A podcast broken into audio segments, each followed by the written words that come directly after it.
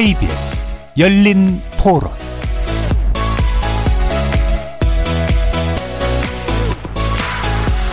안녕하십니까. KBS 열린 토론 정준희입니다.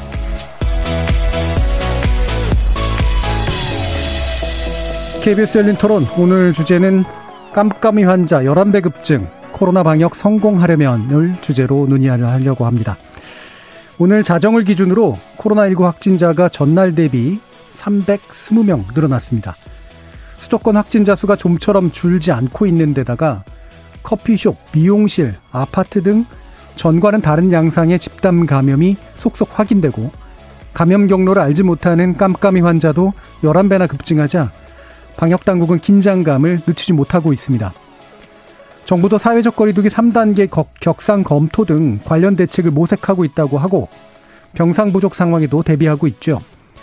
이렇게 방역 현장과 정부의 위기감에 고조되는 것과는 달리 진단검사를 회피하거나 치료를 거부하는 사람이 나오고 있어서 방역 체제에 큰 우려 요인이 되고 있습니다. 오늘 KBS 열린 토론에서는 세 분의 전문가 모시고 병상 부족 등 현장의 상황 점검해 보고요. 진단검사 거부, 치료 방해 행위 등 최근 방역 현장에서 나타나고 있는 문제 짚어보겠습니다.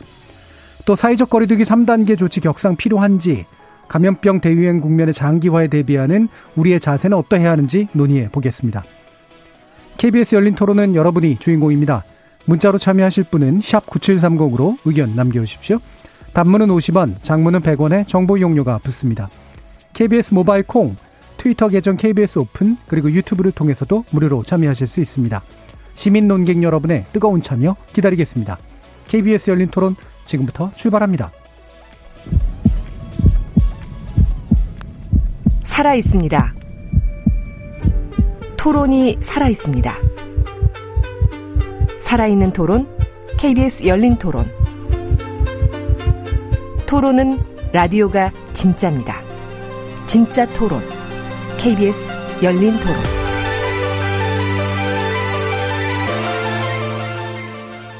오늘 함께 해주실 세 분의 전문가 소개하겠습니다. 이혁민 연세대 세브란스병원 진단검사의학과 교수 나오셨습니다. 네, 안녕하십니까. 자, 그리고 대한의사협회 과학검증위원장 맡고 계시죠. 최재욱 고려대 의대 예방의학과 교수 함께 하셨습니다. 네, 감사합니다. 반갑습니다. 자, 그리고 홍은심 동아일보 의학 전문 기자도 함께 하셨습니다. 네, 안녕하세요. 자, 이렇게 세 분과 함께 어, 코로나19 현재 심각한 상황에 대해서 이제 진단을 해볼 텐데요. 일단은 몇 가지 이제 그 사실 확인, 정보 확인부터 좀 해보죠. 홍은심 기자께 부탁드려야 될 것 같은데 현재 어, 확진자 발생 추이 어, 어떻게 진행이 되고 있나요? 네, 지난 주말 이후에 조금 주춤했던 코로나 그 국내 19 확진세가 사흘 만에 다시 300명대로 올라섰는데요. 어, 국내 1일 신규 환자는 지난 23일 어, 397명을 기록하면서 정점을 찍은 이후에 24일 266명, 25일에는 280명으로 소폭 줄어들었지만 하루 사이에 다시 확진 규모가 불어났습니다. 어, 26일 0시 기준으로 국내 코로나19 신규 확진자는 320명이 늘어서 총 18,265명이고요. 어, 전파 경로는 대부분 국내 발생으로 어, 지역 사회에서만 307명이 확인됐습니다. 국내 발생이 사흘 만에 이렇게 다시 300명을 넘어선 거는 어, 서울 성북구 그 사랑제일교회와 8월 15일에 있었던 광화문 집회 등을 중심으로 어, 연일 확진자가 이렇게 늘고 있는 걸로 보이는데요. 어, 수도권을 중심으로 소규모 집단 감염이 계속되고 있는 영향도 있다고 봅니다. 예. 어, 그래서 국내 발생 신규, 신규 환자 확진자를 지역별로 보면은 서울이 110명, 경기가 92명, 인천이 27명, 어, 수도권에서만 이렇게 229명의 확진자가 나왔고요. 수도권 외 지역에서는 강원에서는 18명, 충남과 전남에서 각각 12명씩, 또 광주, 대전, 전북에서 각각 7명씩 나왔고요. 경남 5명, 부산 4명, 뭐 대구와 울산, 제주에서 각각 2명씩 발생했습니다. 전국적으로 나왔다고 봐야 되는데요. 어, 전체적으로는 세종과 충북, 경북을 제, 제외했던 이런 14개 시도에서 확진자가 나온 건데요. 어, 이 해외 유입도 있습니다. 입국 당시에 공항 검역에서 확진된 3명을 포함해서 어, 입국 후에 지역사회에서 10명이 확진 판정을 받아서요. 13명이 늘어났습니다. 이들의 국적은 내국인 7명이고요. 외국인이 6명, 명 이었고요. 어, 병, 병원이나 생활치료센터에서 격리 치료 중인 환자는 206, 236명으로 늘어나서 총 3,585명으로 파악이 됐고요. 예. 사망자도 늘었는데요. 전날보다 또 2명이 추가돼서 현재까지 코로나19로 숨진 국내 확진자는 총 312명이 됐습니다. 예, 굉장히 구체적으로 말씀 주셨는데 지금 일단 뭐 간단하게만 요약해 보면 한 200명 선에서 잡힌 듯 했던 어, 확진자 수가 300명 선으로 다시 늘어났다는 측면. 수도권이 많긴 하지만 전국적으로 발생하고 있다는 것. 그다음에 이제 교회 감염과 이제 집회 감염이 늘어나고 있는 게 주된 원인이긴 한데 사실은 또 경로를 알 수 없는 기타의 감염들도 있다라는 점. 이런 정도로 일단 요약은 가능할 것 같은데요. 어, 지금 중증 환자도 문제잖아요. 중증 환자 수는 어떻습니까? 네, 이게 지금 사랑제일교회 관련된 환자들이 늘어나면서 좀 아무래도 어르신들이 많이 예. 가시면서 좀 늘고 있는 추세인데요. 어, 오늘만 해도 이런 사랑제일교회 관련 환자를 포함해서 확진자 중에 이런 고위험군, 고령군 환자가 어, 전날보다 다섯 명이 증가해서 43명으로 집계가 됐습니다. 예. 어, 이 코로나19 위중 중증 환자가 지난해 지난 19일에 한 12, 12명인 정도에 비해서는 일주일 사이에 거의 3배 이상이 음. 늘어난 건데요. 어, 최근 2주간 60세 이상 환자의 비율은 한 32%로 7월 말, 8월 초, 뭐 이때는 한24% 정도 이거에 비해서는 되게 많이 는 거고요. 전문가들은 이렇게 중증 환자들이 예. 앞으로 더 늘어날 전망이라고 전망이라고 생각하고 있다고 예. 지금 이제 홍인신 기자님이 이제 잘 요약해 주셨듯이 일단은 이제 확진자 수가 꺾이지 않고 있다는 측면, 깜깜이 감염이 많다는 측면, 그리고 이렇게 중증 환자가 이제 급격히 늘고 있다는 측면 이게 다 우리 방역 체계에 굉장히 부담 요인이 될 것 같은데 어, 이런 것 외에도 또 어떤 측면이 좀 우려할 만한 요인으로 좀 받아들여야 될까요, 이용민 교수님? 일단 조금 전에 잘 설명을 해주셨는데요. 예. 이렇게 코로나19에 대한 확진자가 지역사 안에서 늘게 되면은 당연히 그 지역사회 안에 있던 감염이 어, 코로나19가 많이 모여 있는 그러니까 코로나19에 이제 취약한 사람이 많이 모여 있는 의료기관이나 또는 유황원 같은 곳으로 들어오게 예. 됩니다. 지금 전 세계적인 어떤 코로나19에 대한 그 분석들이 이루어지고 있는데 유럽이나 미국 쪽의 분석을 봐도 코로나19에 대해서 지금 현재 가장 문제가 되고 있는 기관들을 꼽으라면은 우리나라하고는 좀 다르게 유럽이나 미국 전부 다 의료기관이나 요양원 예. 같은 곳들이 지금 꼽히고 있거든요. 근데 이 두 개 기관은 코로나19에 취약한 사람들이 모여있다는 측면에서 굉장히 주의가 필요한 것들입니다. 근데 이렇게 지역사회 안에서 코로나19 감염이 점점 늘어나니까 음. 어, 환자를 통해서 의료기관 내부로 코로나19가 진입하기도 하지만 또 의료진을 통해서 또 지금 코로나19가 자꾸 들어오고 있거든요. 예. 그래서 그런 측면들을 좀 그런 측면들을 고려를 하게 되면은 현재의 지금 우리나라의 지금 코로나19 감염 상황은 지역사회 안에서도 굉장히 큰 문제가 되지만 이 코로나19가 감염됐을 때 많은 피해를 볼 수 있는 사람들이 모여 있는 음. 의료기관이나 요양원 같은 곳에도 굉장히 큰 문제가 되고 있다라고 보시면 될 것 같습니다. 예. 그 초기 이제 신천지 감염 이후로도 이제 잠시 요양병원 위주의 이제 감염이 문제가 됐었고 그때 실제로 피해도 있었는데 어, 외국에서 이미 드러나고 있는 사례처럼 이 가장 취약하고 가장 문제가 될 수 있는 병원이나 의료기관들, 요양원들 이런 데서 이제 감염 상당히 좀 주목해봐야 될 그런 지점인 것 같습니다. 어, 그럼 최재욱 교수님, 그 네. 아까 이제 세 가지 정도 이렇게 어, 교회 감염, 그다음에 집회 감염, 그다음에 알 수 없는 감염 이런 것들이 유형이 좀 있었잖아요. 네네. 핵심적으로 이제 이런 원인들이 대충 어떻게 좀 정리가 될 수 있을까요? 감염 원인.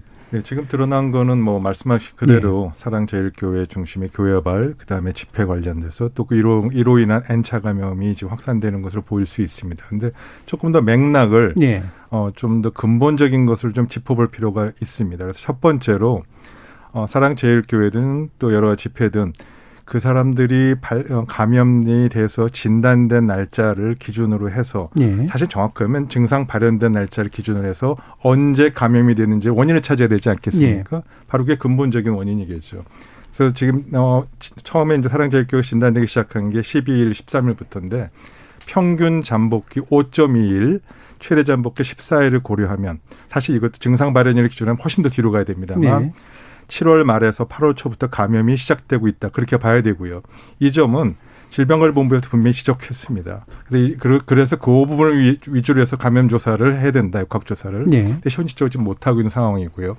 따라서 7월 달부터 감염이 중순부터 시작되고 있는데 그 부분을 제대로 찾지 못하면 어, 지금 이 사랑제일교회를 막을 수는 있어도 전반적인 확산을 막지 못한다라는 게 현재 가장 큰 문제점이고요. 예. 두 번째로 그러한 것이 나타나는 지표로 그 외에 나타난 지표로 데이터가 뭘 의미하냐면 증거가 뭐가 있냐면 감염 경로를 알 수 없는 확진자가 계속 증가하고 있다는 것이 예. 바로 그러한 측면 때문에 발생하는 겁니다. 그래서 현재 드러나는 원인 사랑제일교회와 집회 관련된 부분도 쫓아가서 막아야 되겠지만 예. 보다 근본적으로 지역사회 감염으로 그 전부터 퍼져 있던 이 지역사회 감염을 어떻게 근본적으로 해소할 수 있을 것인가라는 부분에 대해서 어 논의를 좀 해야 되고 어쩔 수 없이 사실 그런 것 때문에 사회적 거리두기 얘기를 강화하긴 한 예. 겁니다만 그보다는 좀 더 문제를 정확하게 짚어보고 그 부분에 대한 국민들에게 무엇이 중요한지 무엇이 필요한지를 메시지 정확하게 던져주는 것이 필요하다는 거고요. 자칫 과거처럼 프레임에 잡혀서 일정 특정 원인에만 너무 집중해서 그것만 강조하는 그런 부분들이 오히려 국민 입장에서 예방이라는 거 어디에다 초점을 맞춰야 예. 되는지를 예. 혼선을 주지는 않았으면 합니다. 예.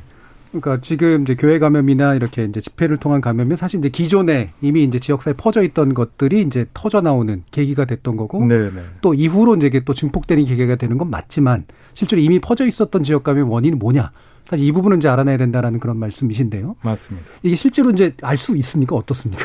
알기는 좀 어렵다고 생각을 예. 하는데요.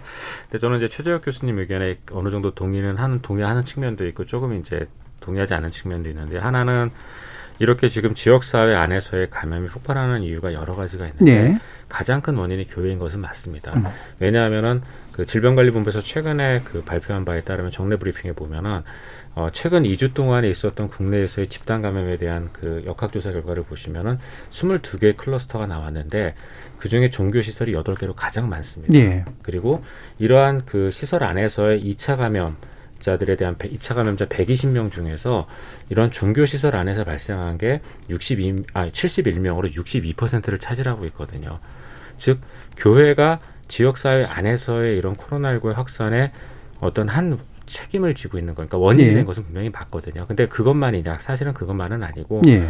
이제 그런 측면에서는 이제 최재 교수님 의견에 동의하는 측면이 여기에 또 기여하는 측면이 어떤 측면이 있냐면은 이 코로나19가 워낙 장기적으로 이루어지고 있다 보니까 개개인의 방역에 대한 한 어떤 그 감수성이라고 해야 되나 네. 이런 것들이 좀 떨어진 측면도 분명히 있거든요. 그래서 이런 것들이 복합적으로 작용을 했고 그다음에 또 더운 여름에 우리가 지금 가장 중요하게 생각을 하고 있는 마스크 착용에 대한 어떤 의 문제들도 일부 발생을 하게 되면서 이런 것들이 저는 복합적으로 작용하지 않았을까라고 좀 생각을 하고 있습니다. 예. 아까 그 최재욱 교수님께 다시 좀 여쭐게. 네. 원인을 좀 알아내야 된다라는 건 맞아 보이는데 이게 알 수 있을까라고 제가 질문을 드린 게 한편으로는 우리식 방법이 이제 추적과 진단, 검사를 통해서 이제 되도록이면 빨리빨리 이제 해내는 그걸 써야 되지만 포기하면 안 되지만 이미 만약에 이제 퍼져 있까 퍼진 게 되게 많이 산재에 있다면 그거를 이제 원인을 다 잡아내는 것 자체가 현실적으로 어렵지 않겠느냐라는 이제 그런 부분이거든요. 네, 어떻습니까? 네, 물론 그럴 수 있죠. 예. 지금 상황은 급하니까 우선 급한 불도 꺼야 되겠죠. 예. 원인을 찾아내는 게 좀 어려울 수도 있겠습니다만 과거 신천지 사태 때도 음. 최초 감염자 부분을 나중에 다 찾았습니다. 예. 그리고 그게 어떻게 어디서 시작됐는지도 유전자 염기 서열을 통해서 다 분석이 음. 됐습니다. 예. 그래서 중국발이 아닌 것도 확인됐고요. 자 그러한 측면으로 이렇게 정확하게 검사를 충분히 할 수 있다는 것을 분명히 말씀드리고요. 음. 지금 그럼에도 불구하고 역학조사 어, 당국에서도 뭐 역학조사 결과에서도 말씀드렸 뭐 보고가 여러 차례 되고 우려를 했습니다만 감염 경로를 경로를 알 수 없는 그런 경우가 지금 거의 17%에서 20% 음. 왔다 갔다 하거든요. 사실 이 정도 되면 지역사 감염이 전파됐다고 보는 것이 통상적인 견해고요. 예. 보통 나라마다 좀 다릅니다만 지역사회 감염이 어, 전파됐다고 이미 퍼졌다고 보는 게 엄격하게 보면 5%. 좀 크게 보면 한 10% 정도가 넘어가면 이미 지역사회 감염이 잠재되어서 다 퍼졌다고 보는 것이 일반적입니다. 그래서 그러한 점을 같이 고려를 해야 된다는 걸 제가 말씀드린 예. 거고요. 어, 지금 뭐 이, 교수님 말씀대로 지금 현재 드러나 있는 지난 2주간의 감염 경로나 감염자를 보면 사랑제일교회고 집회 관련이 가장 예. 문제죠. 이불부터 꺼야 됩니다. 음. 당연히 꺼야 되고 그걸 잡아야 되지만 이거 잡는다고 모든 문제가 근본적으로 해결되지는 그렇죠. 않을 것이다. 예. 라는 점을 다시 한번 꼭 말씀드리고 예. 싶습니다. 그래서 그렇게 이제 추적을 계속해 나가고 네, 지역사회 감염의 어, 문제를 사실 우리가 인정하면 아까 말씀하신 사회적 거리두기의 문제에 대한 새로운 또 고민이 필요한 부분이 있을 것 같은데 네. 그 부분 뒤에서 좀 더 아마 논의를 해보고요. 예.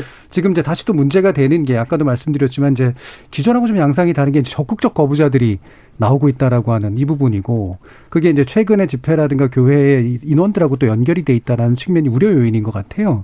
어, 이분들이 이제 왜 이런 행동들을 할까? 뭐 여러 가지가 이유가 있겠지만 일단 음모론 같은 것들이 이제 굉장히 많이 작동을 하고 있는 상황도 짚어봐야 될 것 같은데 이 부분 홍은실 기자님께 좀 부탁드릴게요. 어, 네. 뭐 그, 그런 예, 전에는 약간 무슨 소금물이나 메탄올이 예. 코로나 소독약이다 뭐 이런 얘기들이 나왔다고 하면은 최근에 이제 광복절 집회가 끝나고 사랑제일교회 집회 이후에 좀 다른 종류의 가짜 뉴스들이 나오고 있어요. 그래서 온라인에서 뭐 이렇게 이런 것들이 돌아다니면서 좀, 좀 진단 검사의 신뢰를 방해하고 방역 예. 활동을 방해를 하고 있는데요. 뭐 우선 오늘 나온 것만 해도 오늘 의사협회에서 이제 파업한다고 얘기가 나왔잖아요.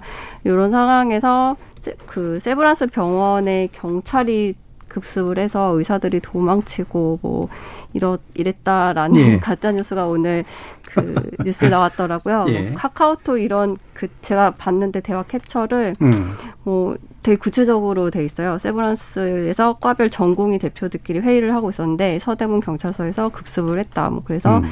뭐 회의 중 있던 뭐 전공의들이 뭐 이렇게 도망가고 뭐 이러면서 예. 되게 음. 구체적으로 써놨더라고요.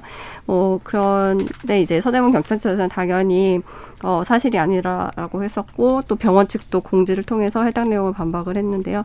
뭐 이런 내용이라든지 뭐 아니면은 오전에는 또 정부와 사회적 거리두기 3단계 격상을 한다고 또 발표를 했다고 이런, 이런 음. 가짜 뉴스도 예. 좀 돌아다녔고 그 외에도 뭐 되게 굉장히 많더라고요. 무슨 어, 전북 전주의 어떤 교회에서는 이런 것도 띄었대요. 아예 공지로 뭐 하나님을 믿으면 코로나에 안 걸린다. 아니면 뭐 믿음 없는 사람들이 걸리는 것이 코로나다. 이건 사실이 아니다라고 하면서 아예 교회 자체에서 공지를 띄우기도 예. 했었고 교회에서 그렇게 말 예. 말이 되는 걸 교회에서 부정을 한 거죠. 예. 그렇죠. 예. 실제로 그 이 교회는 그 예배당을 폐쇄하고 부속 시설도 다 문을 닫고 어 이 기간 동안에 온라인으로 예배를 본다라고 얘기도 했다고 한, 하는데요.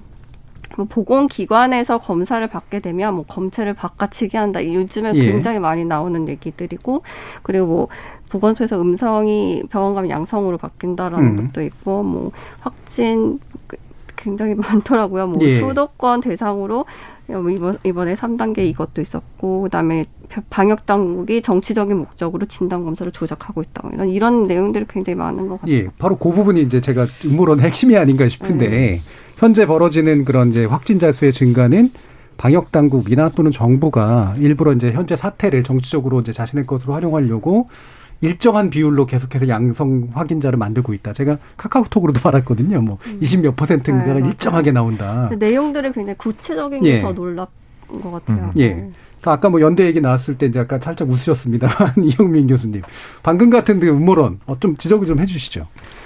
어, 뭐 일단 아까 말씀하셨던 거 카, 카카오톡에 아까 예. 올라와서 급습은 저는 아까 제 방에 있었는데 예. 전혀 보, 거나뭐 그런 음. 낌새는 채지는 못했었고요. 저도 카톡을 받아보고 좀 많이 황당해했었는데요. 예. 일단 그런 음모론들이 되게 이제 문제인 게 이런 신종 감염병 같은 경우는 우리가 경험해서 알고 있는 질환이 아니거든요. 음. 그렇기, 그렇기 때문에 이런 새로운 감염 질환이 나왔을 때는 이게 위험하다는 걸 강력한 리더십을 통해서 알려줘야만 됩니다. 그렇죠. 그래야 사람들이 이러한 감염 질환을 컨트롤 제어할 수 있는 여러 가지 시책이나 방법들 검사라든가 치료라든가 이런 것들 다 따라올 수가 있게 되거든요. 그런데 그러한 리더십 자체를 흔들어 버리면은 사람들이 이게 본인들이 경험한 게 아니기 때문에 이게 위험하다는 걸 모르게 됩니다. 음. 그래서 이런 전반적인 방역 정책 자체가 다 흐트러지게 되거든요.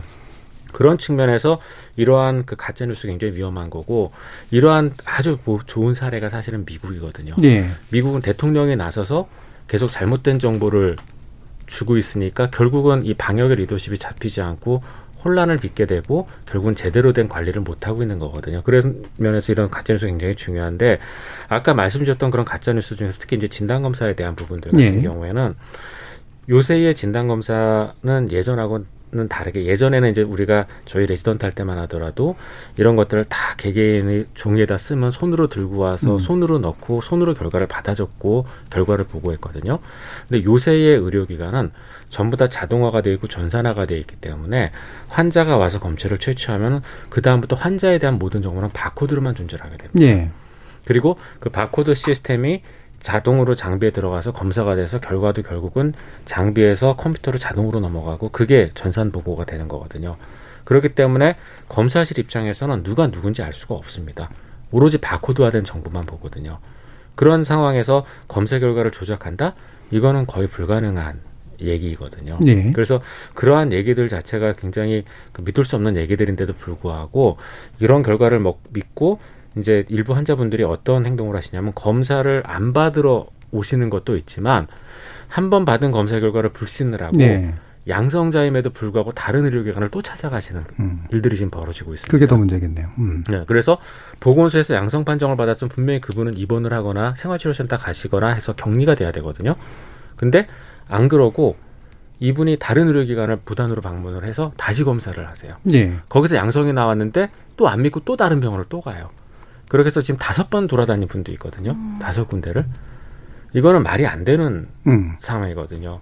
지역사회 안에서 지금 코로나19 가뜩이나 깜깜이 감염이 전파되고 있는 이런 상황에서 양성자가 그렇게 결과를 불신하고 돌아다닌다는 거는 전반적인 방역 정책을 수행하는 데서 굉장히 큰 문제가 되는 상황이란 네. 인데 이런 일들이 자꾸 벌어져서는 안 됩니다. 그래서 이러한 결과나 방역에 대한 이런 것들을 원활하게 수행하기 위해서 이런 가짜 뉴스는 반드시 반드시 근절이 돼야 되고 이런 리더십에 대한 부분들을 흔들지 않도록 아주 강력한 그런 조치나 이런 것들이 저는 있어야 된다고 생각을 합니다. 예. 일정 비율로 이렇게 양성이 나온다 그러면 뭐 확률적으로 한 두 번만 해보면 확률적으로 음성이 나와야 되는데 그 다섯 번이나 한 분들도 계신 것 같네요. 최지욱 교수님이 이 부분 어떻게 보세요? 네, 이제 뭐좀 어, 사실 좀 큰 맥락에서 한번 예. 들여다보는 점도 있어야 될 것 같습니다. 문제 해결의 측면에서 음. 이 BBC가 그런 기사를 냈던 거에 자세히 내용을 들여다보시면 이 누구의 잘잘못을 따지는 것이 아니었고요. 결국 방역에 있어서 이런 음모론이 퍼지고 있는 것처럼 이제 한국 사회에서 신뢰와 연대와 공조가 좀 훼손되고 그렇죠. 있다는 점을 지적한 예. 겁니다. 예. 따라서 신뢰와 연대와 공조를 회복하기 위해서 무엇이 필요한가의 관점에서 좀 들여다볼 필요가 있고요. 자, 어찌됐건 이런 신뢰와 연대 공조를 하는 데서 가짜뉴스 근절해야죠.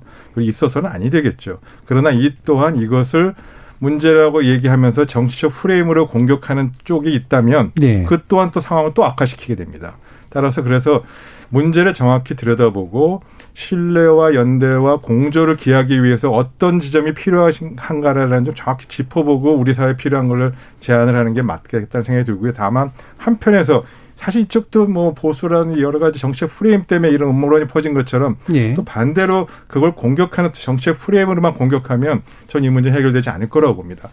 어, 방역은 과학이지 정치가 아니지 않습니까? 예. 그래서 이 처음에 시작이 정치가 시작됐다면 결국 해결도 정치적인 개입하지 않고 과학적인 근거에 의해서 이 문제를 근본적으로 해결할 수 있는 그런 논리 구조와 대응 구조와 커뮤니케이션 구조를 좀 만들었으면 좋겠다는 생각도 해봅니다. 예.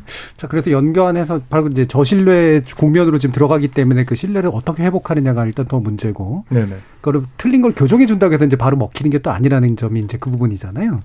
네, 그러다 보니까 이제 최근 좀 어, 아무래도 정부는 이제 급한 상태고 지자체도 그렇고 이제 뭐 구상권 청구라든가 강력한 처벌이라든가 이런 것들을 이제 내놓을 수밖에 없는 이제 그런 상황인데 이게 현재 문제를 해결하는데 일정한 부분 대처는 되겠지만 또 도움이 될까라고 이제 염려하시는 분들도 충분히 있을 것 같아요. 기본적으로 요 어, 지금 이제 그 이런 구상권 청구라든가 이런 강력 대응의 양상들이 국내외로 좀 어떤지 홍 기자님께 좀 말씀 주시죠. 어, 뭐 국내는 이제 지자체마다 구상권 청구하겠다고 하는 데가 많이 나오고 있고 해외는 조금 다른 것 같은데 우선 뭐 영국이나 프랑스 이런 데서는 뭐 자가격리나 아니면은 그 마스크를 안 쓰면은 뭐, 천 파운드 막 예. 이렇게 벌금을 주겠다라고는 했는데, 실제로 찾아보면은 거의 그런 사례가 많지가 않더라고요. 방침은 그랬지만. 네. 예. 그래서 뭐 한 세 건 정도 이렇게 나오고, 좀 호주가 얼마 전에 이제 그 자가격리 위반한 사람한테 6개월 징역 음. 이게 한 건 정도 있었고요. 네. 그러니까 우리나라가 지금 구상권이나 이런 얘기들이 많이 나오고 있지 실제 해외에서는 이런 걸로 뭐 벌금이나 처벌이 강력하게 나오는 게 없는 것 같아요. 네. 네, 최재욱 교수님. 조금 다를 수 있습니다. 음, 네네네. 그 구상권은 민사 소송의 그 손해배상 소송의 그렇죠. 근거에서 네. 제3자의 발생을 다시 추가적으로 하는 음. 부분이잖아요. 음. 근데 사실 그것보다 더 강력한 건 어, 처벌입니다. 예. 구속하거나 바로 가두거나. 음. 예, 그래서 그런 강력한 처벌 조치하는 나라는 사실 꽤 많이 있습니다. 음. 제가 뭐, 가, 어, 시접 방역 그 국가자문관이 일했던 우즈벡 포함해서 중앙아시아 국가나 많은 국가에서는 뭐 구상권을 가릴 필요 없고 그냥 바로 잡아 가둡니다. 그러니까 민사 전에 형사로 그냥 해버린다는 예. 거죠. 예. 그래서 그런 문제 실질적으로 강력한 정책을 하는 나라도 있고요. 저 역시도 개인적으로는 일벌백계가 중요하다. 예. 뭐 반드시 이게 공적으로 사회에 악영향을 끼치는 그런 가짜 뉴스나 문제가 해소되지 않는다면 당연히 벌칙을 가야 되겠죠. 음. 강력한 엄, 엄정한 벌칙이 필요하다는 부분도 좀 뭐 필요하다고 봅니다. 예. 이영민 교수님 현장에서 그러면 이런 부분들 좀 이렇게 사례도 좀 보시거나 또 어떤 입장을 좀 가지고 계신가요? 저 역시 이제 마찬가지인데 예. 왜 그러냐면은 분명히 이제 조금 전에 말씀하셨던 과학적인 근거나 이런 게 굉장히 중요합니다. 그런 것도 중요한데 이게 통상적으로 이런 가짜 뉴스를 처음 접하신 분들은 아마 그게 효과를 나타낼 거라고 생각을 하는데 문제는 이 가짜 뉴스를 지금 퍼뜨리고 거기에서 영향을 받는 분들은 너무나 오랫동안 해당 교회나 이런 데에서 계속 교육을 받고 예. 그 해당 어떤 시스템 안에 있던 분들이거든요. 이런 분들은 과학적인 에비던스가 먹히지가 않습니다. 음. 그렇기 때문에 이분들은 사실은 권위를 파괴하는 게 맞고요. 음. 그런 측면에서 이제 최재욱 위원장님께서 말씀하셨던 것 같은 어떻게 보면 강력한 행정적 조치가 필요할 수도 있다는 생각도 저는 하고 있습니다. 예. 그러니까 일종의 이제 신령 공동체이기 때문에 개별 사실 알려주는 것도 중요하지만 동시에 그 신정 공동체가 가지고 있는 권위의 일부가 좀 파괴될 필요가 있다. 그 비슷한 맥락에서 좀 뭐 이해하시나요, 어, 뭐 신정 공동체의 권위를 파괴하는 용어까지 쓰기는 부담스럽고요. 예. 예, 일정 부분 그런 이 최소한도 사회 공동체 구성원으로서 우리 국가의 음. 법에 정한 범위 내에서 이 잘못된 부분은 당연히 벌칙을 어, 주어야 되고 또 그에 또 상응한 벌칙이 부과됐으면 당연히 부담을 져야죠. 예. 알겠습니다. 자, 이 부분도 이제 뒤에서 어, 좀더 자세한 대책 관련된 논의와 함께 이야기를 좀 나눠볼까 하고 어, 몇 가지만 그러면 사실 확인을 좀 어, 부탁드릴 것들이 좀 있습니다. 일단 어, 후유증이 생각보다 크지 않다라든가 증상이 별로 없어서 지나가는 사람들이 이제 은근히 된다라고 했을 때 따라 특히나 젊은 분들을 위주로 뭐 걸려도 이제 벌거 없는 거 아니냐. 라고 이제 생각하시는 분들이 꽤 있을 것 같거든요. 이 부분은 좀 지적을 해 주시죠, 이혁진 교수님. 이영민 교수님. 어, 일단 그 코로나19에 대해서 제일 잘 알려져 있는 사실 두 가지가 한 절반 정도는 무증상이다라는 예. 것과 그다음에 젊은 사람들은 이제 사망하거나 이런 그 아주 심각한 그 결과를 초래하는 경우는 드물다라는 건데요. 일단 이제 두 번째 거는 맞지만 첫 번째 것 같은 경우는 조금 다를 수도 있는 게 코로나19 같은 경우에 무증상이 절반 정도라고 얘기하는 거는 진단 시점의 얘기입니다. 음. 사실은 코로나19가 처음부터 끝까지 무증상인 경우는 전체 한 10% 정도밖에 안 되고요. 처음에 진단 시점에 무증상이었던 사람의 한 무증상이었던 게 한 50% 정도가 된다면은 그 50% 정도 중에서 다시 한 90% 정도는 나중에 증상 마련을 합니다. 예. 그렇기 때문에 일단 다 무증상으로 흘러가는 건 아니고 전반적인 전체적인 무증상은 10% 정도에 준한다라는 음. 게 일단은 맞는 얘기일 것 같고요. 그러면 증상이 나타났던 90%는 어떻게 되냐? 대부분은 일단 그 PCR 우리가 이제 PCR이라고 부르는 코로나19를 확진할 수 있는 검사에서 검사. 음. 이제 두 번 음전될 때까지는 이제 비교적 잘 진행이 됩니다. 근데 문제는 그 이후에 만성 피로 증후군과 같은 이런 만성적인 증상을 호소하는 분들이 생각외로 꽤 많습니다. 미국의 데이터를 보시면은 미국 같은 경우에 있어서는 전체 코로나19 감염자 중에 적어도 두 달 되는 시점에서 만성 피로 증후군에 해당되어지는 그런 증상을 보여주는 사람들이 한 90% 정도 된다는 보고가 있었고요. 그 다음에 미국에서 코로나19에 감염됐었던 사람들 중에 25세에서 39세에 해당되어지는 젊은 사람들 중에서도 코로나19를 완치를 판정을 받고 난 이후에도 원래 정상적인 신체 상태로 돌아오지 못한다는 사람, 못했다는 사람들이 한 35% 정도 됐거든요.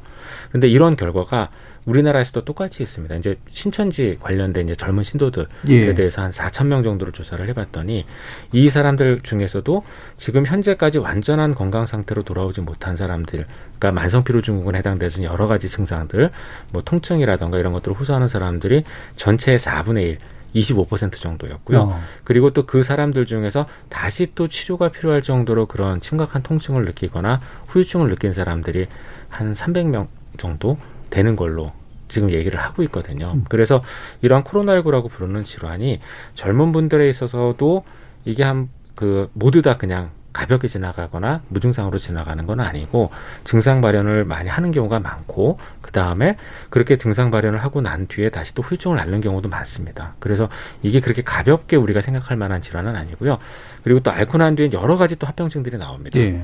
정상이었던 사람이 당뇨로 가는 사람도 있고 가장 최근에 이제 그 인터넷에서 핫이슈가 됐었던 탈모 탈모. 호소하는 경우도 예. 있고 피부병변을 호소하는 예. 경우도 있고 그래서 굉장히 중요한 다양한 합병증들이 예. 나타날 수가 있기 때문에 저는 일단 이 바이러스에 의한 감염은 안 걸리는 게 최선이다라고 생각을 합니다. 음. 그러니까 적어도 확실한 거는 어, 진단 단계에서 무증상까지는 있을 수 꽤 있을 수 있어도 결과적으로 보면 대다수는 일단 증상이 나오고 후유증도 꽤 남게 된다라는 말씀이시잖아요. 초기에는 이제 왜 그 후유증에 대해서 너무 또 과한 그런 이야기들이 나와가지고 그정 그렇게까지 걱정할 문제는 아니야라는 얘기들이 좀 있었는데 지금은 오히려 이제 후유증에 대한 이야기를 좀 구체적으로 해줘야 될 때가 좀 왔을 정도인 것 같은데 이것도 이제 초기엔 잘 모르니까 생기는 문제들도 꽤 많았잖아요. 어느 정도 좀 이런 것들이 정리되어 가고 있다고 보시나요, 최재 교수님? 아직은 좀 아니라고 보고요. 네. 어, 그 점에 대해서는 좀 여러 가지 논의와 연구와 더 데이터를 좀 모아봐야 되겠죠. 음. 지금 이영민 교수님 말씀하신 대로 그런 이제 증상들이 여러 후유증이라든지 또 회복 후에 그런 어, 추가적인 증상들이 많은 보고들이 계속 되고 있습니다. 근데 어 근데 그런 내용 증상 자세히 들여다 보시면 어 우리 의학적으로 보면 비특이적인 증상이 좀 많이 있고요. 비특이적인. 예. 음. 특이적인 증상과 비특이적인 증상을 왜 구분하냐면 예. 특이적인 거는 어떤 질병과의 의학, 의학 적, 병리적, 생리학적 직접 관련이 있는 것이고 비특이적인 거는 이제 그거와 직접 관련된 일반적인 음. 다른 감염, 감기라든지 다른 흔히 나타나는 구분이 좀 어려운 그런 측면이 있다는 점에서 비특이적인 것이고요. 또 몇 가지 그 중증 환자라는 관점에서 우리가 관심을 주로 그동안 가져 가져오지 않았습니까? 예. 중환자 치료의 치료 역량과 사망률과 직접 관련이 있기 때문에 그렇습니다. 근데 이런 비특이적인 증상은 사망률과 직접 관련이 없기 때문에 아직은 좀 관심을 덜 가져왔는데 삶의 질이라든지 또 그 이후에 추가적인 치료의 필요성에서 필요의 관점에서 보면 이런 비특이적인 증상, 특히 어, 외상후 어, 증후군 같은 이 정신심리학적 이런 치료 부분에 대해서도 고민을 좀 하고 우리가 보완 대책 가져야 될 정도는 좀 얘기를 할 수 있을 것 같습니다. 그런데 이제 한 가지 조금 우려되는 건 한 가지가 있습니다. 네. 어, 최근에 보고된 이제 그 언론에 나온 것 중에 어, 뭐 그 부산 지역의 모 대학 교수님이 이걸 앓고 나서 굉장히 뭐 한 번 듣도 보도 못한 예. 새로운 질병을 알았다. 뭐 brain fog라든가 뭐 네, 그런 예. 얘기를 해서 그분한테 굉장히 심심한 위로를 말씀 음. 우선 드리고요. 또 한 어떤 보고에 의하면은 어, 미국에서 보고되는 거에 의하면은 중증 환자들의 치료 하고 난 다음 회복됐더니 87%에서 후유증이 있더라. 네. 이런 보고가 있었습니다. 네. 근데 이 부분은 다 팩트는 맞습니다. 네. 뭐 사실 그대로입니다. 근데 그 이것이 어, 국민들에게 알려질 때는 과정은 전 좀 문제가 있었다고 봅니다. 왜 그러냐면 어, 그 부산대 교수님의 겨, 그 사례 같은 경우는 그분의 의견을 정확히 전달한 건 맞는데 그 부분을 통해서 실제 모든 환자가 그렇게 될 것처럼 사람들이 오해하게 되고 불안과 공포에 떨을 수 있는 그런 우려가 분명히 있었다는 것이고요. 아까 말씀드린 그 후유증 87% 나온 것도 중증 환자에서의 자료입니다. 예. 전체 환자가 아니고요. 아시다시피 중증 환자는 전체 환자 중에 지금 뭐 5% 미만 정도인데 그 사람이 일반화해서 얘기하는 부분들을 그렇게 오해 소지가 있게 어, 보도들이 막 나왔습니다. 이 점에서 조금 그 원래 우리나라 기자협회에서도 만든 보도 준칙 있지 않습니까? 예. 2월 달에 나왔습니다. 불안감이나 공포를 조장하는 것은 지양해야 된다. 그리고 만일에 이러한 보도를 fact를 전달하게 될 때도 fact를 하더라도 fact check 된 다음에 이 부분이 추가적인 그런 불안과 공포에 대한 부분이 있으면은 전문적 의학자나 과학자의 의견을 같이 코멘트 달아줬으면 좋겠다는데 사실 그런 과정이 좀 생략된 채로 예. 이런 부분이 진행이 됐던 점은 좀 적절치 않아 보였다는 점 지적하고 싶고요. 아까 말씀드린 대로 비특이적인 증상 그리고 사망률과 직접 관련 없지만 그러나 그럼에도 불구하고 이에 대한 치료나 추가적인 보완 정책 보완 대책은 좀 필요하게 보이겠다. 그렇게 좀 예. 정리해 예. 보고 싶습니다. 예. 아직까지도 이제 데이터가 더 쌓여야 되는 그런 문제고 그래서 너무 과장되게 이제 걱정할 필요는 없지만 그렇다고 해서 또 이제 무방비로 이제 나들 문제는 당연히 아닌 굉장한 사안들이 좀 생겨나고 있는 건 맞는 것 같은데 어, 마침 또 최재욱 교수님이 언론 부분에 대해서 얘기를 해주셔서 홍무심 기자님도 이제 관련된 보도들을 좀 하셨을 거 아니에요. 네. 근데 방금 이야기하신 그런 부분들이 실제로 좀 문제로 반영이 되고 있다고 생각하시나요? 네, 근데 이게 그 말씀하신 교수님께서 말씀하신 부분은 굉장히 동감하고 맞는데, 예. 그러니까 저희도 기사를 쓰거나 보도를 할 때 어, 굉장히 조심해서 접근을 하는 부분들이 많아요. 왜냐하면 지금 모든 국민들이 다 알다시피 너무 공포스러운 질병과 싸우고 있기 때문에 어, 단어나 문장에 굉장히 심, 심혈을 기울여서 예. 만들고 있음에도 불구하고 또 이게 모르는 질환이다 보니 그러니까 저희도 이런 사실을 접했을 때 어, 정말 이런 게 있는지에 음. 거기에 포커스를 맞추다 보면 약간 좀 그런 오해 소지를 남길 수도 있을 것 같다는 생각이 듭니다. 예. 뭐, 추가적인 건데 이게 저 제가 이제 언론 비평하면서 흔히 많이 이야기를 했던 건데 이거를 전문 기자들이 다뤄주는 것 정도면 그래도 괜찮은데 사실 이게 사회 기자들이라든가 또 심지어 정치 기자들이 또 이런 것들을 다루면서 실제로 이게 이 프레임들이 자꾸 좀 이상하게 윤색되는 경향들 이런 건 좀 있다고 생각하지 네, 않으세요? 네, 맞습니다. 예. 네, 또 그게 또 네. 모든 약간 그 알 아는 음. 만큼 또쓸 수 있는 것도 맞으니까요. 예. 네, 말씀하신 대로 전문 기자들이 쓰는 게 사실은 맞고 그래야지 좀 뭐가 문제인지도 거기서 잡아낼 수 있는 음. 부분들이 있으니까요. 음. 자, 그러면 지금, 어, 마지막으로 이제 일부 좀 마치기 전에 몇 가지 좀 확인하고 좀 갔으면 좋겠는데, 지금 그래서 이제 일종의 중간 점검이 셈이죠. 그러니까 예전에 어, 좀 입원 기준이라든가 치료 기준이라든가 이런 것들이 이제 있었던 것이 조금 조금씩 변경되면서 다시 좀 맞춰주고 있는 것으로 아는데, 현재 어떤 식으로 이제, 어, 진단 이후에 치료 내지 입원이라든가 이런 식의 방식들이 이루어지고 있는지를 이영민 교수님께서 좀 말씀해 주시겠어요? 아, 그 진단하고 치료에 대한 부분들 예. 같은 경우에는 이제 예전에도 계속 진행을 해왔었는데 그동안 이제 몇 가지 scheme의 변화, 그러니까 몇 가지 이제 변화가 있었는데 예. 체제가 변했는데 그 중에 하나가 뭐였었냐면은 일단 가장 크게 볼 수 있는 거는 우리가 이제 예전에 코로나19에 대해서 완치 판정을 받고 퇴원을 하기 위해서는 어, 진단검사 의학에서 시행하는 그 real-time PCR 결과 예. 기준으로 이제 저희가 모든 것들을 시행을 했었거든요. 근데 어, 그 이후에 이제 여러 가지 문헌들이 쌓이면서 코로나19 같은 경우는 초반부에 그 감염 가능성이 굉장히 높고 많은 양의 바이러스를 배출하고 뒤로 갈수록 후반부로 갈수록 바이러스를 배출하는 경우가 줄어든다는 여러 가지 결과가 나오면서 지금은 이제 real-time PCR 결과보다는 증상 예. 이런 것들에 기반해서도 퇴원이 가능하게끔 그렇게 바뀌었습니다. 퇴원 기준이 음. 그렇게 이제 바뀐 이유는 그런 여러 가지 증거들이 쌓여 있기도 했지만 지금과 같은 어떤 대규모 감염이 생겼을 때 병상이나 의료진을 확보하기 위한 목적들도 있었거든요. 그래서 그런 부분에서 이제 질병관리본부가 미리 그런 것들 전문가 자문을 통해서 이제 잘 바꿨다고 생각을 하고 있고요. 음. 그리고 이제 그런 것들 외에 이제 중환자를 이제 분석, 그러니까 중환자를 분류하거나 이런 것들을 통해서 예전에 처바, 처음에 저희가 대구에서 이제 신천지 관련 감염이 굉장히 크게 일어났었을 때는 조금 원활하지 못한 내용도 있었지만 그 이후로 여러 대응 시스템이 중환자와 일반 환자, 그 다음에 병 의료기관에 입원할 필요가 없는 경증 환자로 나뉘어지게 되면서 생활치료센터, 예.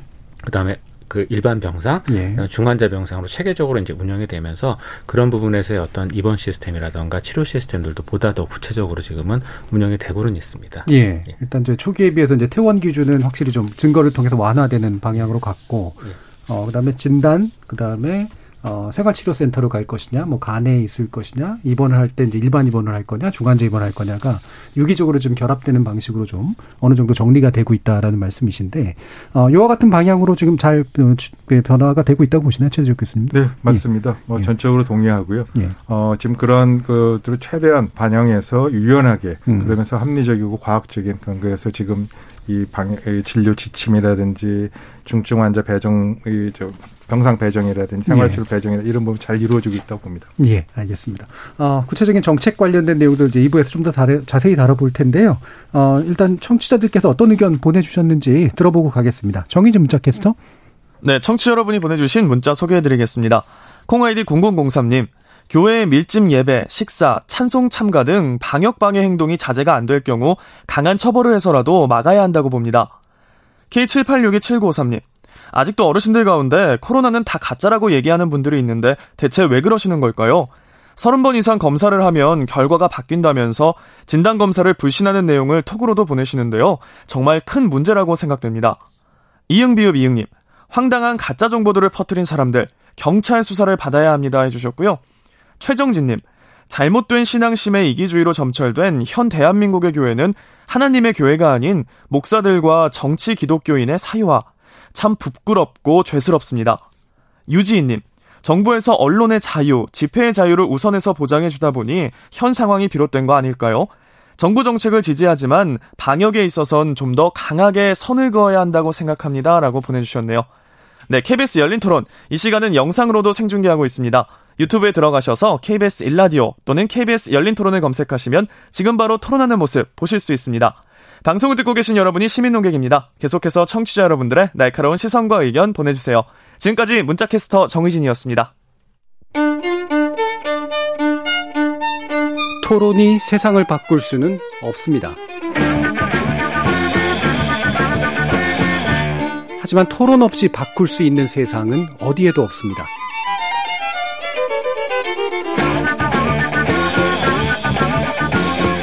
세상의 선한 변화를 갈망하는 당신. 정답이 아니라 질문의 힘을 믿는 당신. 우리 KBS 열린 토론에서 만납시다.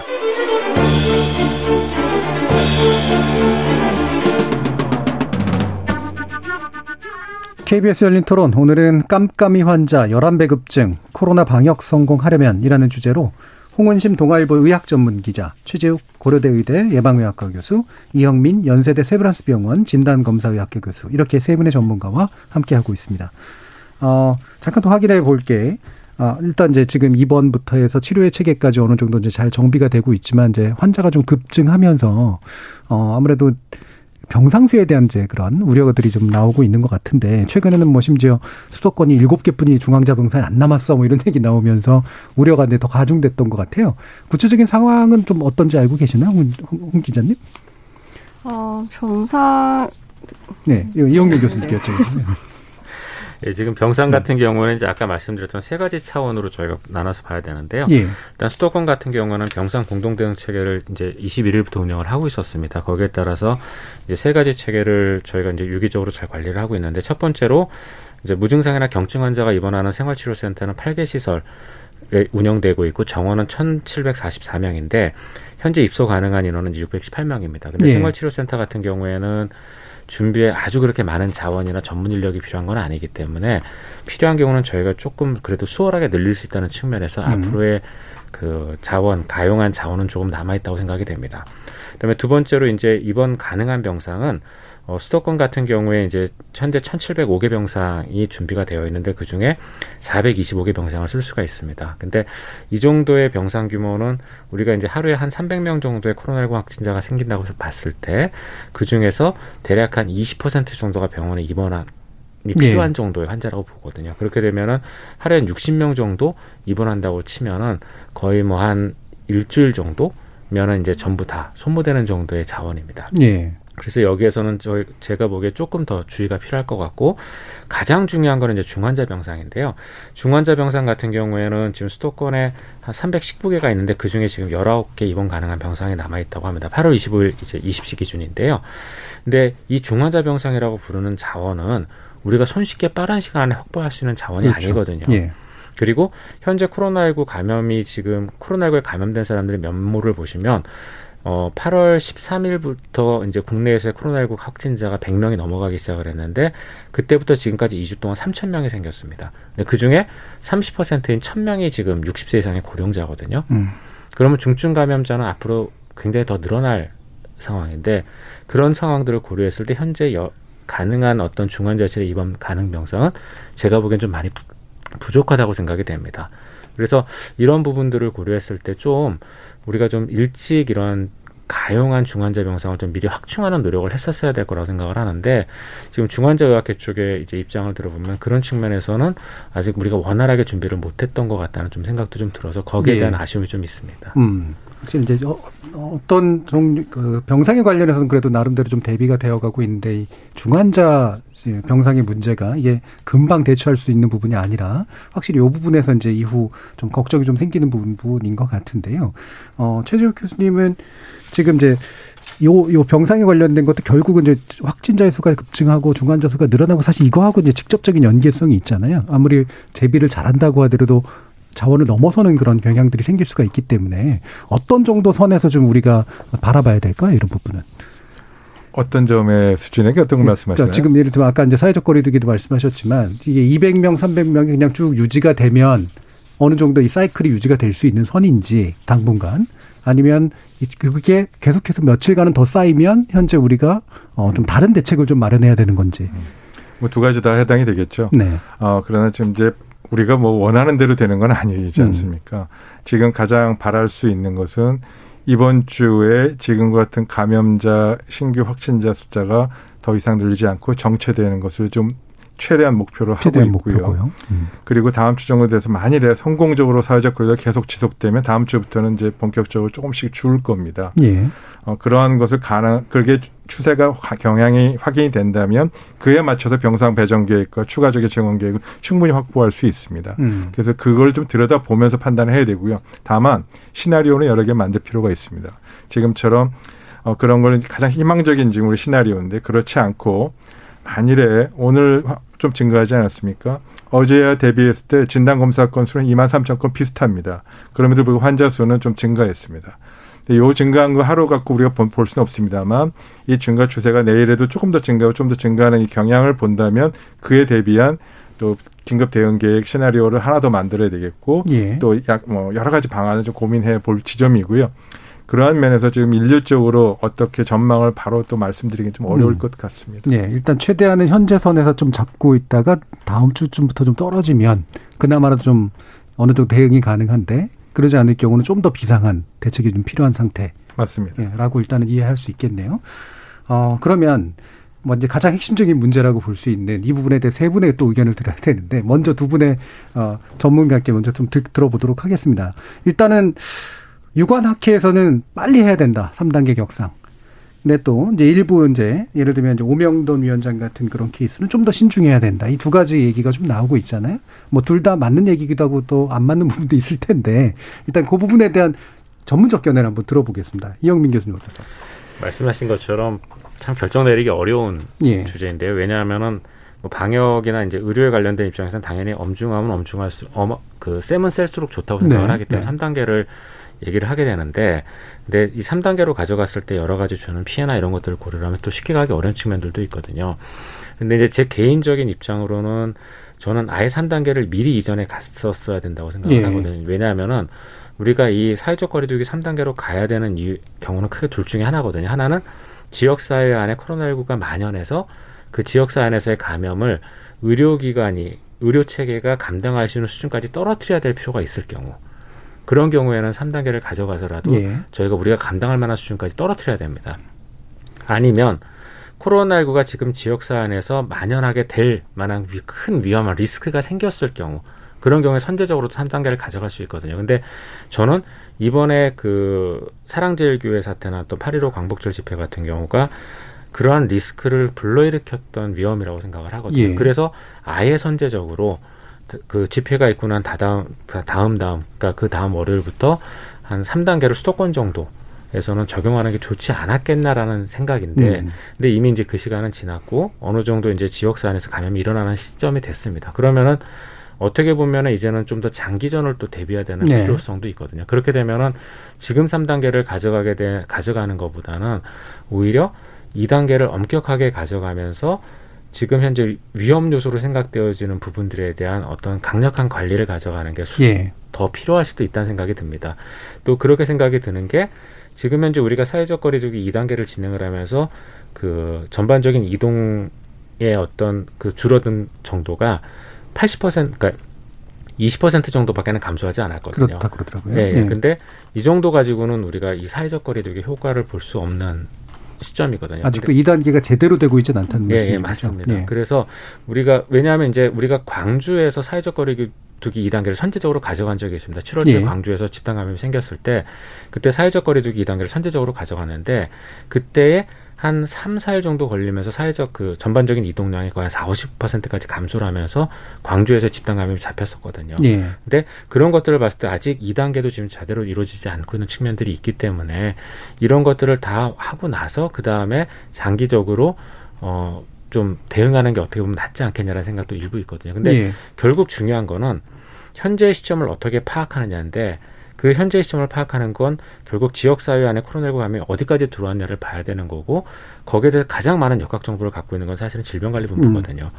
그러니까 그쪽에서의 분석이나 이런 것들이 제가 보기엔 좀 중요할 것 같다고 생각합니다. 예. 하, 려면 한 15일 이후에 선제적으로 했어야 된다. 근데 지금은 이제 좀 상황이 복잡해져서 장기전을 대비하면서 2단계를 좀 더 심화하는 게 일단은 좀 필요하지 않겠냐 정도로 좀 요약이 되는데요. 최지욱 교수님 어떻게 보세요? 네, 저는 결론적으로 음. 어, 서울 경기 지역은 지금이라도 3단계를 빨리 하는 것이 바람직하다고 보고요. 예. 또 정말 그런 더더 사회적 거리두기의 현실적인 효과를 감안해서 우리가 좀, 어, 좀 우리가 보완을 한다면 어, 뭐 2.5단계 수준의 현실적인 어떤 사회적 네. 거리두기를 3단계로 향, 어, 향상하는, 강화하는 음. 그런 점도 고민해 볼 필요가 있다고 생각합니다. 조금 이 점에 대해 설명을 드리면요. 사회적 거리두기만큼 가장 강력하고 효과적인 감염병 차단 확, 이 효과는 없습니다. 정책은 없습니다. 그러나 여기에 전제 조건이 반드시 있습니다.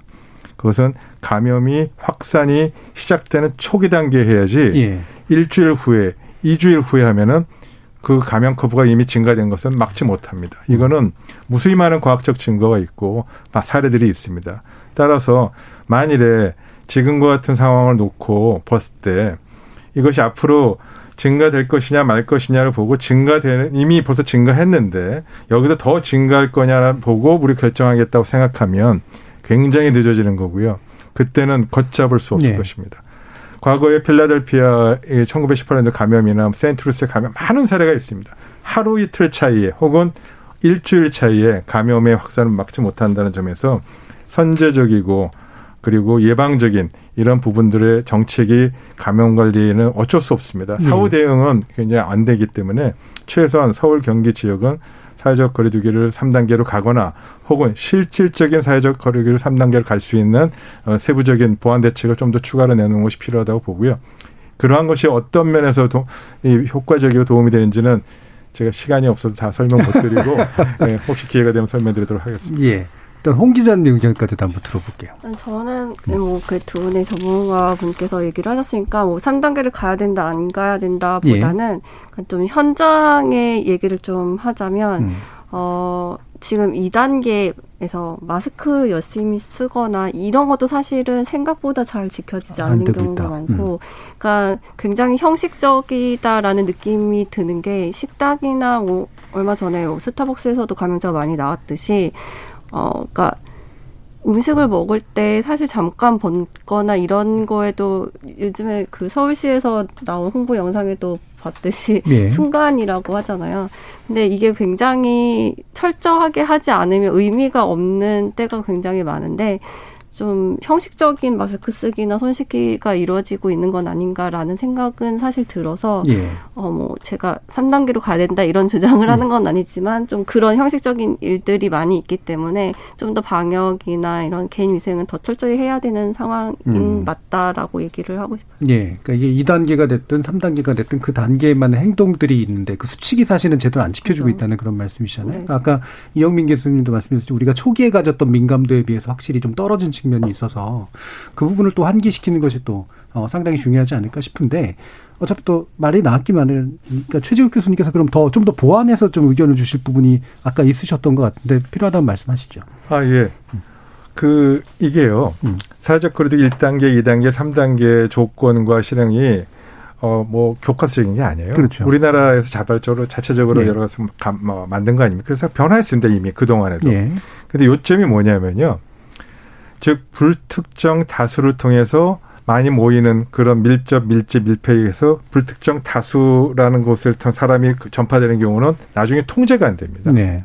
물론 뭐 3T라는 걸 통해서 이 뭐 이할 뭐 수도 있지만 그다음에 환경 자체가 어쩔 수 식당이라든지 이런 것처럼 써야 이거를 열어야 되만 마스크 열어야 되는 그런 경우가 본질적으로 있습니다.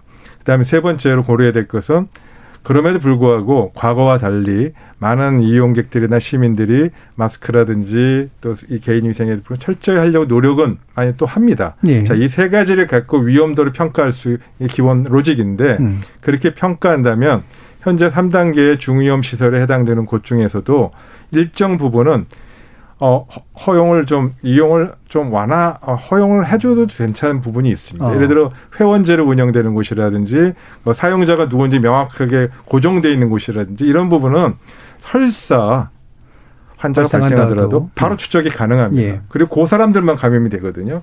근데 그렇지 않은 이 극장이나 이런 곳은 거기는 어쩔 수 없이 불특정 다수가 많이 왔다 갔다 사람이 계속 바뀌니까 통제가 하기 어려워서 예. 그런 부분을 좀 제외하고 이런 식으로 좀 선별적으로 음. 사회적 거리두기 3단계를 좀 한다면 그 또한 우리 대통령께서 고민하듯이 경제적인 예. 타격과 예. 일자리 창출과 방역을 어떻게 조화를 할 것이냐라는 부분도 슬기롭게 해낼 수 있는 지점이 아닐까라는 점에서 예. 좀 현실적으로 그런 부분 자꾸 좀 생각 좀 하고 음. 좀더 어, 지혜를 모아봤으면 좋겠습니다. 예. 그 기존에 우리가 거의 막 락다운 수준까지 고민하는 3단계 이미지를 좀 벗고 네네. 실제로 위험이 높은 지역에서도 뭐 추적이 가능하거나 또는 인적 사항들이 명확하거나 이런 데들은 상대적으로 어, 네. 어, 완화시킬 수도 있고 또 그렇지 않고 외로 좀 방치되어 있는 불특정 당사들이 모이는 곳들 이런 데선 또 강력하게 좀 하고 이런 식의 좀 어, 유연하게 좀 체제를 바꾸는 것이 필요할 수도 있겠다라는 말씀이신 네. 거잖아요. 2단계와 3단계 중에 좀 선택해야 되는 것처럼 예. 모든 게 프레임이 잡혀 있다 보니까 예. 많은 분들이 고민하시는 것 같아요. 그렇죠.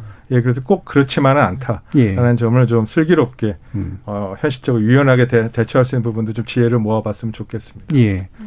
이영민 교수님은 어떻게 보세요? 방금 아, 저도 최재혁 교수님 의견에 전적으로 공감을 합니다. 음. 전적으로 공감을 하고 이제 그런 부분에서 이제 저희가 사실 그동안 좀 아쉬웠던 부분이 이제 극장 예를 들어주셨는데요. 예. 이와 같이 마스크를 착용할 수 없고 불특정 다수가 모이는 그러한 시설들에 대한 장기적인 어떤 변화가 사실은 그동안 있었어야 되거든요. 지난 6개월 동안 예를 들면은 뭐 극장 같은 경우도 그런 사람들이 모이게 된다면은 그런 사람들에 의한 어떤 깜깜이 감염이나 이런 것들을 막기 위해서 음. 시설의 어떤 리노베이션이라던가 또는 사용하는 문화나 패턴의 변화 같은 것들을 추구를 했었어야 됩니다.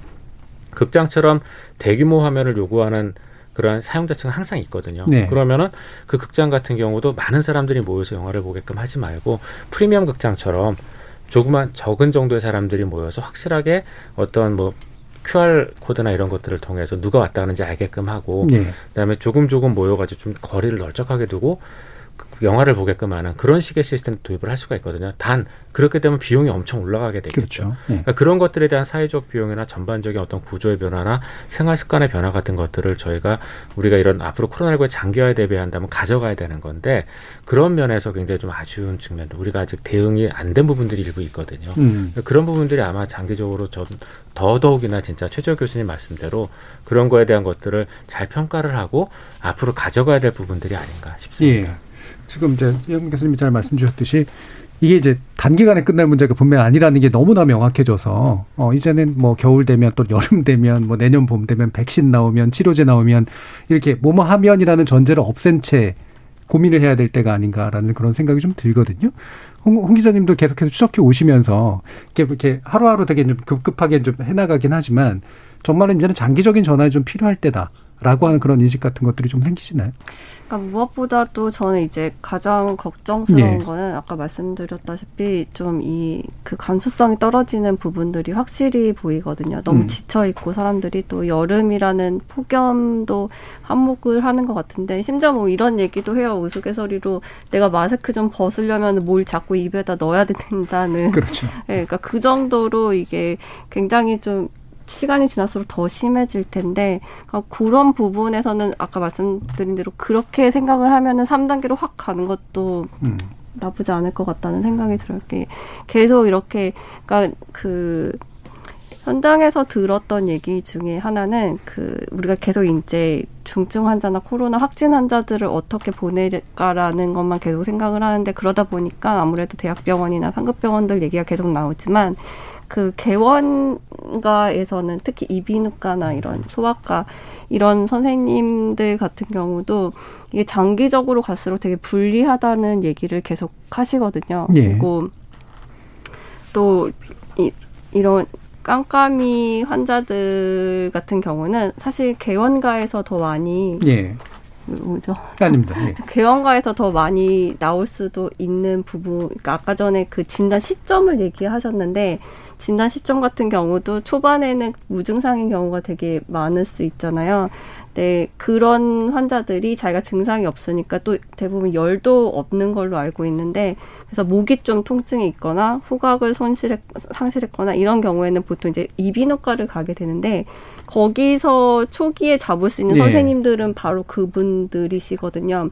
근데 이 부분이 많이 또 간과되고 소외된 부분이기도 한데 그러니까 실 실제로 어떤 분이 이제 후각을 잃고서는 이비인후과에 갔는데 그 선생님이 열도 없고 환, 환자의 병력도 없었던 거예요. 그래서 바로 선물 검사소를 가야 된다고 했다 했다고 하시는데 이분이 이제 본인이 코로나라는 거는 상상도 못 해가지고 예. 자기가 왜 가야 되냐고 하면서 굉장히 그러니까 이런 부분들이 굉장히 어디서 감염됐는지도 모르는 그런 환자들인 거잖아요. 예. 그러니까 그런 환자들이 조금씩 늘고 있다는 것도 되게 우려스럽고 그래서 지금 계속 이런 집단 감염이나 뭐 이런 집회에서 나오는 감염 이런 얘기들만 계속하고 있는데 실제로는 그런 환자들이 더 많이 늘고 있다는 부분도 굉장히 우려스러운 부분이고 예. 네 그래서 좀 장기적으로 가는 거는 여러모로 좀 너무 힘든 상황이기 때문에 좀 이렇게 말씀하신 대로 3단계로 격상을 해서 이렇게 확 잡고 나서 좀 하는 것도 나쁘지 않겠다는 생각이 드네요. 예. 현장에 네. 계신 분들은 저도 많이 만나니까 이제 그런 또 아까 이비인후과 얘기 같은 건 저도 처음 듣는 얘기인데 네. 실제로 자기가 전혀 걸렸으리라고 생각하지 않은 사람들이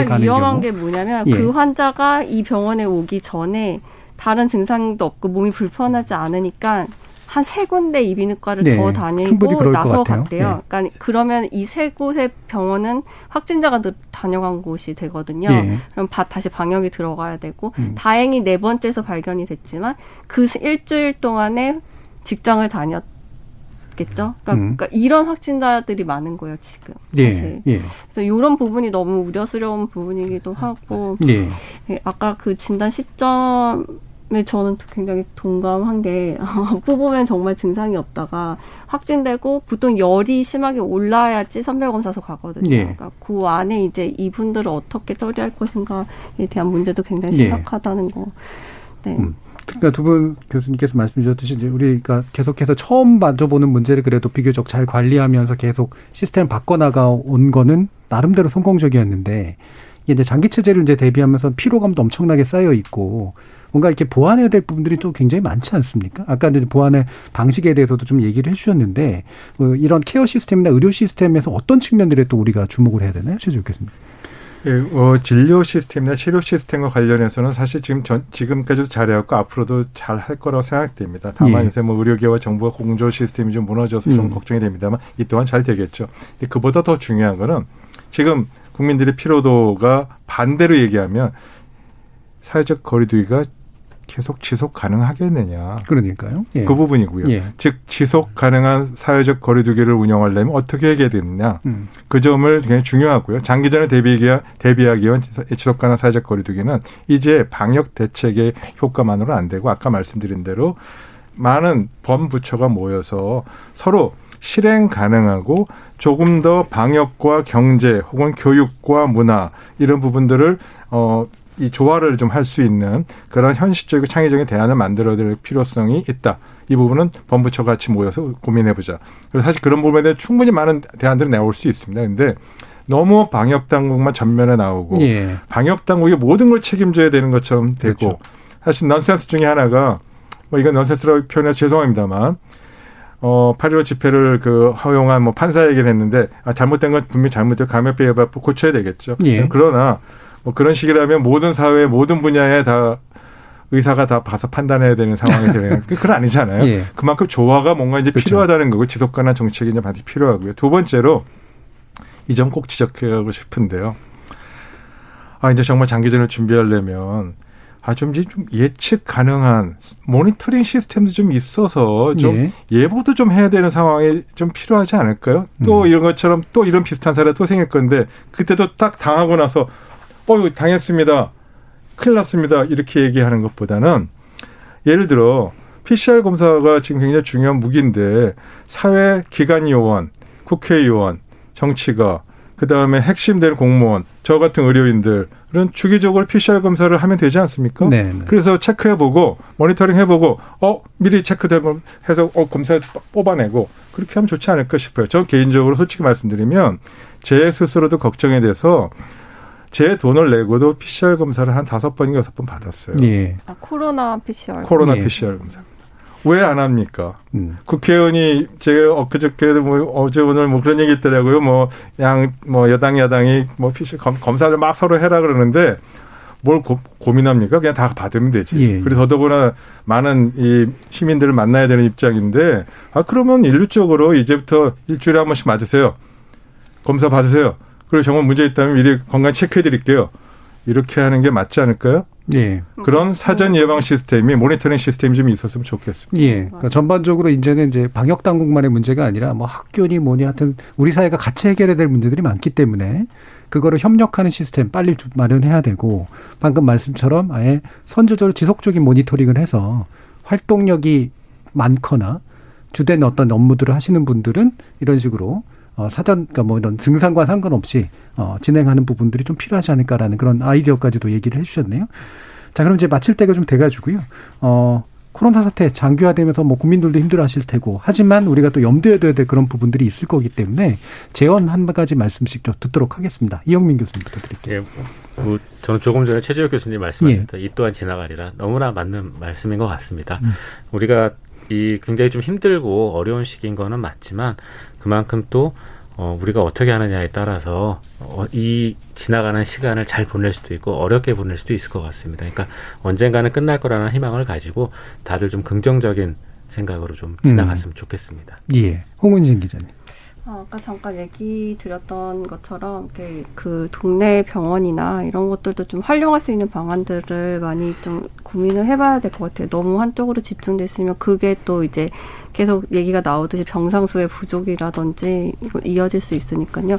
아까 말씀하신 그 전국민 PCR은 좋기는 한데 우선 지금 환자 수가 계속 폭발적으로 늘고 있기 때문에 이렇게 해서 검사를 다 해버리면 사실은 치료를 받을 수 있는 이제 그 시설이 부족해질 수가 있거든요. 그 부분도 약간 염려가 되고 아 어쨌든 이겨내고 버텨내야 되는 부분이니까 좀, 좀 신뢰를 회복하고 좀 약간 지금 그런 상황이잖아요. 신뢰가 예. 떨어지고 그래서 이런 부분들이 좀 해결이 돼서 잘 치료를 받고 좀 그랬으면 좋겠습니다. 예. 최정욱 교수님. 예. 지난 7개월간 K방역의 성과처럼 잘 버텨왔습니다. 그리고 음. 잘 해결해왔습니다. 신뢰와 연대와 공조를 통해서 여태까지 잘 해온 것처럼 음. 앞으로도 잘 이겨낼 수 있다고 저는 믿습니다. 다만 그런 것을 믿는 데 있어서 그렇게 돼가는 데 있어서 노력해야 될 것은 결국 신뢰와 연대와 공조가 회복돼야 됩니다. 그 점에 있어서 저 역시도 또 많은 사람이 공감하고 있기 때문에 이 역시 극복할 거라 믿고요. 혹, 혹여 3단계로 사회적 거리가 향상된다 하더라도 그 또한 길어야 2주. 예. 좀더 길으면 모르지만 그 2주 내에 대부분 일시적으로 하는 거니까 다소 불편함이 있더라도 막아낼 수 있습니다. 예. 전 그렇게 믿습니다. 예, 알겠습니다. 참 이렇게 코로나 상황에서도 그래도 격려해 주시는 그런 말씀까지 해주셨는데요. 많은 불안감들이 좀 사라졌으면 좋겠습니다. 어, 지금 또 이제 다른 재난 상황 때문에 또 어려움이 좀 있는데 태풍 관련된 정보 좀 드릴게요. 9시를 기해서 수원시, 경기 남부 서해 앞바다, 원주시, 인천 광역시 웅진군, 여주, 여주시, 화성시, 안성시, 이천시, 용인시, 평택시, 오산시 지역에 태풍주의보가 발효될 예정입니다. 전북 전남 지역에는 태풍 경보가 발표되어 있습니다. 제8호 태풍 바비의 북상으로 매우 강한 바람과 많은 비가 예보되어 산사태 발생도 우려되는 상황인데요. 재난방송과 기상방송에 귀를 기울여 주시고 인명피해가 우려될 경우 119에 구조를 요청해 주시기 바랍니다. 자, 오늘 KBS 열린 토론은 이것으로 모두 마무리하겠습니다. 오늘 함께 해주신 이형민 연세대 세브란스 병원 진단검사의학과 교수, 최재욱 고려대의대 예방의학과 교수, 홍은심 동아일보 의학 전문 기자 세 분 모두 수고하셨습니다. 감사합니다. 감사합니다. 감사합니다. 참여해주신 시민 논객 여러분들께도 감사하다는 말씀 전합니다. 청취자들의 적극적인 참여로 만들어지는 KBS 열린 토론. 오늘은 어, 생방송이 새벽에 준비되어 있지 않고요. 나중에 팟캐스트 들으실 수 있습니다. 저는 내일 저녁 7시 20분에 다시 찾아뵙겠습니다. 지금까지 KBS 열린 토론 정준이었습니다.